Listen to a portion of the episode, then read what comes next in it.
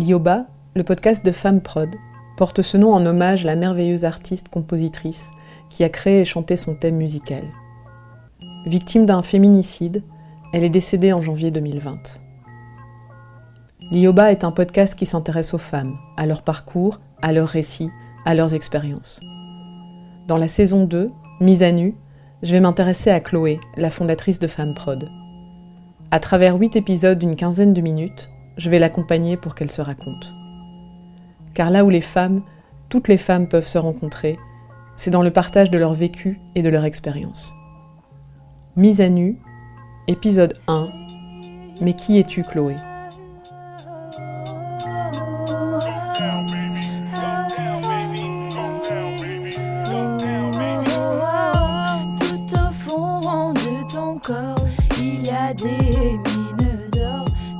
Bonjour Chloé, Coucou Sophie, comment tu vas? Je vais bien et toi? Ça va, super.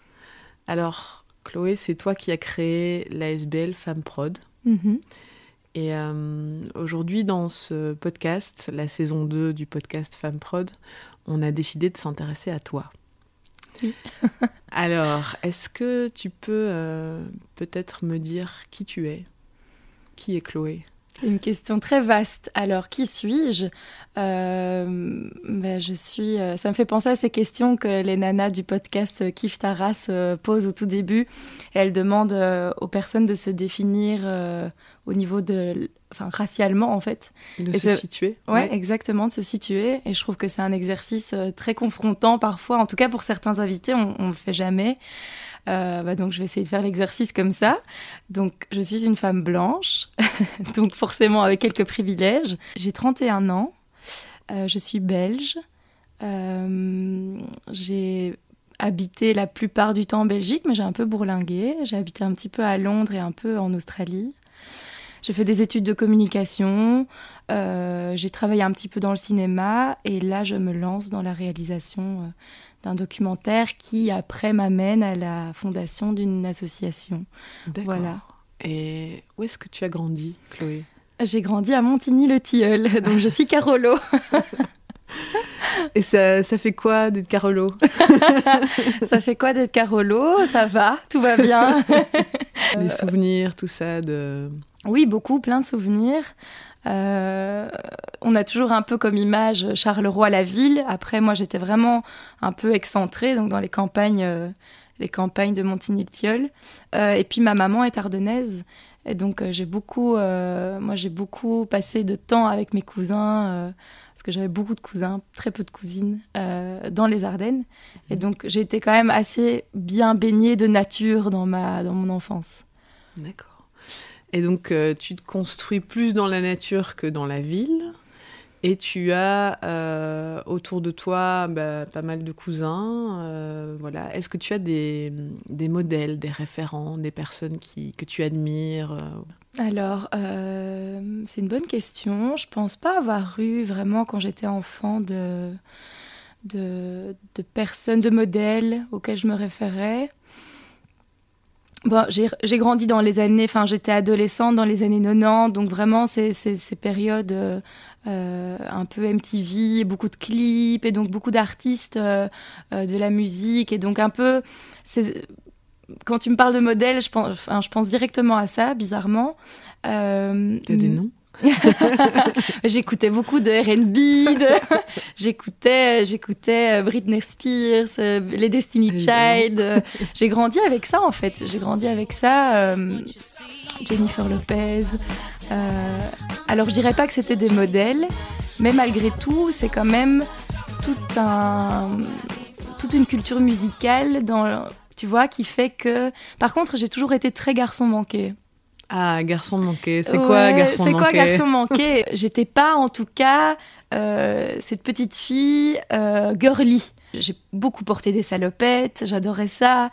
Euh, j'étais pas. Je, je me rappelle très bien, et ça, ce souvenir est très marquant. Mon père nous avait offert à ma petite sœur et moi une veste pour l'hiver. On était toutes les deux en primaire. Moi, j'étais sur la fin du primaire, euh, cinquième, sixième, dans ces eaux-là. Et il nous avait offert toutes les deux une, veste. Et ma sœur avait une petite veste euh, molletonnée comme ça, euh, mauve.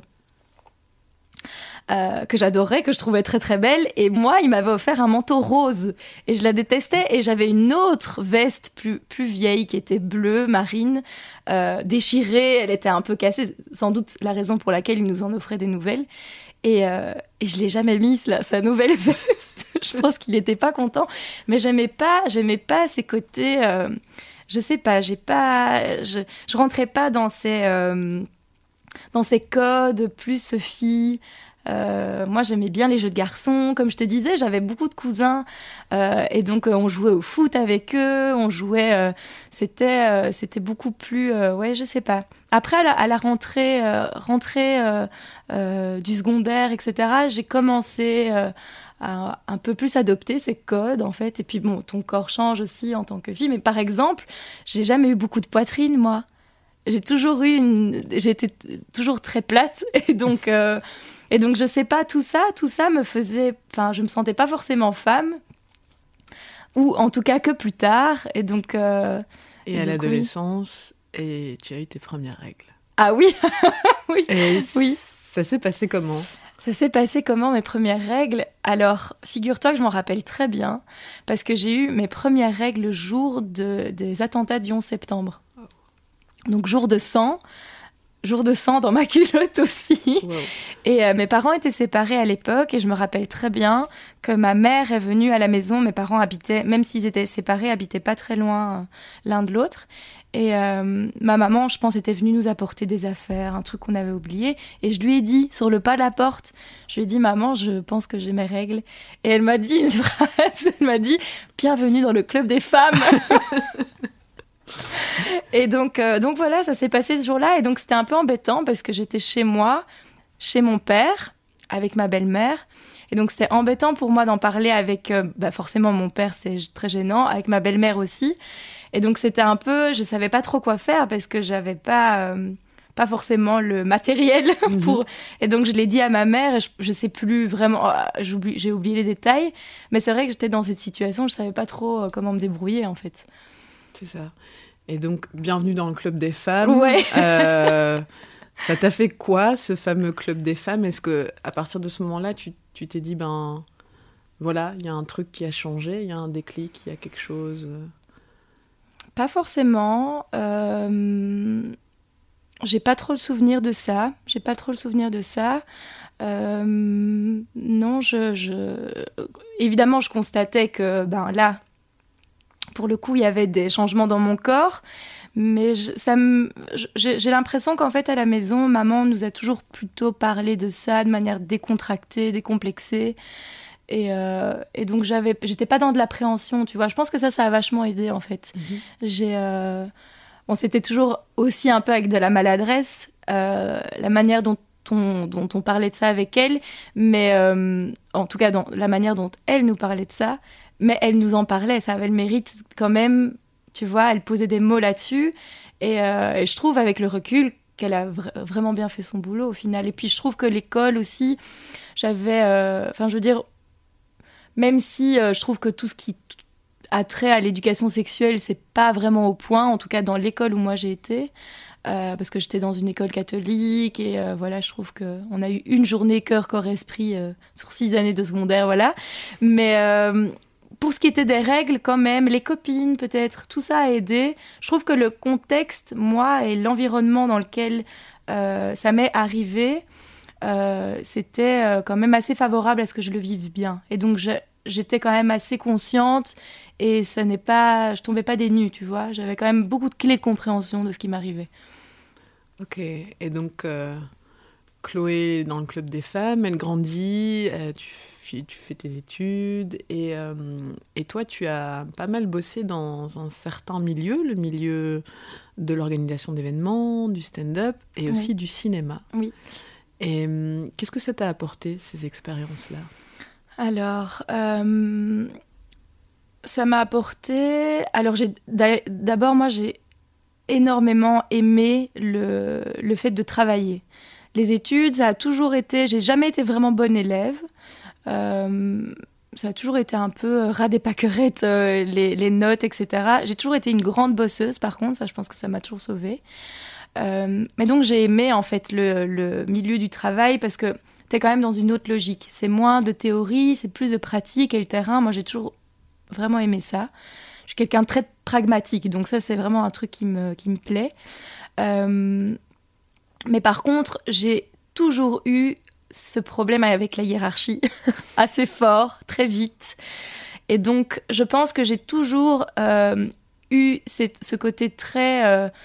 ça me plaisait parce qu'il y avait, il y avait du terrain, il y avait de... Tout ça, c'était très positif. D'un autre côté, j'étais quand même toujours un peu bridée dans les initiatives que je voulais prendre, etc. Parce que quand tu travailles pour un patron ou pour une structure, forcément, ça implique des règles. Et moi, ça, j'avais toujours un peu du mal. Donc c'est vrai que quand j'ai travaillé chez Kings of Comedy, à la fin, ça me pesait un peu. Euh, parce que tu peux pas, t'es pas libre à 1000%. Et pourtant, on me laissait quand même assez bien de liberté. Euh, je prenais quand même assez bien d'initiative. Il y avait de la place pour ça. Mais malgré tout, tu réfères quand même toujours souvent à quelqu'un. Après, ça a été une très bonne école euh, parce que je, je me suis fait pas mal d'armes là-bas. Euh, mais c'est pour ça que j'ai quitté Kings of Comedy et c'est pour ça que je me suis dirigée en tant que freelance dans le cinéma. Parce que là, il y a quand même moins cette. Euh, cette euh, ça me pesait moins le fait de travailler ponctuellement, pas en plus pour des sociétés de production, mais pour des directeurs de prod qui m'engageaient sur des missions de tournage. Donc tu, étais plus libre de t'organiser toi et de faire le boulot de ton côté. C'est ça. En plus, c'est vraiment. on te demande d'être hyper autonome sur ce genre de, de boulot, quoi, tu vois. Donc tu as vraiment une plus grande liberté. Et puis surtout, c'est de courte durée. Donc tu fais un tournage avec la préparation et la finition. Euh, tu en as pour euh, au grand max six mois. Et puis tu changes. Donc tu vois, si mhm. ton rapport avec ton patron ou ton directeur de prod, c'est moyen, c'est rien. Après ta mission, c'est fini. Et, euh, et, puis, tu vois, donc ça déjà, je trouvais que c'était quelque chose qui me correspondait déjà mieux. Euh, mais encore des petites frustrations malgré tout. Et donc c'est pour ça qu'à la fin, je me suis dit, ok, eh bien écoute, vas-y, euh, fais ton propre projet, quoi. C'est quoi ces frustrations qui font que tout d'un coup, tu te dis, bon, le cinéma, euh, voilà, c'est bien d'être dans la prod, mais... Euh, ouais, eh bien déjà d'abord la prod, c'était tout ce qui touchait aux chiffres et aux sous, et ça, ça a commencé un peu à me gaver tout ce qui est en plus en tant que dans, le département production tu un peu un peu la personne qui doit frustrer les autres à dire je te restreins au niveau de ton budget là là là. Et, euh, ça c'est compliqué quand tu vois qu'il y a un beau projet qu'il y a plein de d'idées. Ça ça, ça déjà ça me dérangeait un peu. Euh, ce côté production ça me voilà j'aimais bien l'ambiance et l'énergie de du tournage, en fait, du mhm. plateau. Euh, et, donc ça, c'est quelque chose qui m'a décidé aussi, de me dire, ok, dirige-toi vers un autre métier du cinéma, pas la prod, mais plutôt mise en scène, réalisation, etc. Donc ça, c'était une première chose. Et puis, euh, et puis l'envie aussi de, de, de, enfin, ce dernier tournage que j'ai fait, ce dernier film, c'était, c'était beaucoup trop, euh, c'était très stressant très très stressant et en fait l'envie d'avoir un rythme quand même peut-être plus les tournages, c'est très intense. Tu mets vraiment ta vie entre parenthèses. Tu, tu, tu as peu de, de, Enfin, moi, je, mettais vraiment tout de côté, quoi. Amis, famille, même un peu ta routine au niveau de ton sport et tout ça. C'est chiant. Et là, en fait, t'as plus le temps pour toi du tout. C'est ça. Et ça, c'est la priorité au, tournage, quoi. C'est ça. Et donc, c'était vraiment ça aussi, une envie de, donc, de quitter la production et tout ce qui est chiffres et tout, et euh, une envie d'avoir un rythme quand même beaucoup plus euh, soft, en fait plus équilibré. Ouais. Ok. Et puis, bon, bah, il y avait quand même aussi peut-être un projet personnel, ou en tout cas une idée qui commençait à, se former euh, dans ta tête. Oui. Euh, tu peux peut-être juste nous en dire un petit mot, oui. même si on va pas rentrer dans cet épisode-là euh, dessus, mais c'était quoi cette idée qui tout d'un coup t'a fait sortir de ce poste de production? Alors c'est vrai que ça faisait longtemps que j'écrivais ça faisait longtemps que j'écrivais et je ne savais pas du tout quelle forme allait prendre ce projet en fait. Et, euh, effectivement, dans ma vie personnelle, j'avais vécu ces problèmes en lien avec l'arrêt de ma pilule. Et j'avais envie d'en parler. D'une manière ou d'une autre, c'était quelque chose qui me touchait. Après, à travers l'écriture, je trouvais que c'était difficile d'apporter un peu de, Je vais pas dire de la poésie, mais tu sais, c'était, c'était, c'était très factuel en fait ce qui m'était arrivé. Mhm. Et, euh, et j'aurais pu, je pense, hein, en maniant bien les mots, je pense que tout à fait j'aurais pu y arriver. Mais en fait, de par mon parcours et de par le fait que j'avais eu ces expériences dans le cinéma et ces contacts aussi, et d'être aussi dans une ère de l'image et de moi-même consommer assez bien de documentaires et d'y être très sensible, aussi d'avoir eu des beaux déclics en fait en regardant des, des chouettes docu, je me suis dit ben peut-être que ça c'est la voie que tu dois prendre pour passer ce message. En tout cas, c'est quelques bribes de mots que tu écris par-ci par-là. Il faudrait essayer d'assembler tout ça et de voir comment tu peux le, tu peux le mettre en, en image en fait.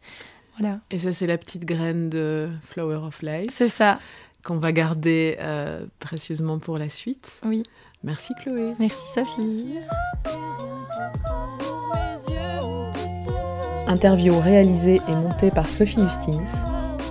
Musique et voix originale de Lioba. Un grand merci à Radio Campus pour l'enregistrement studio.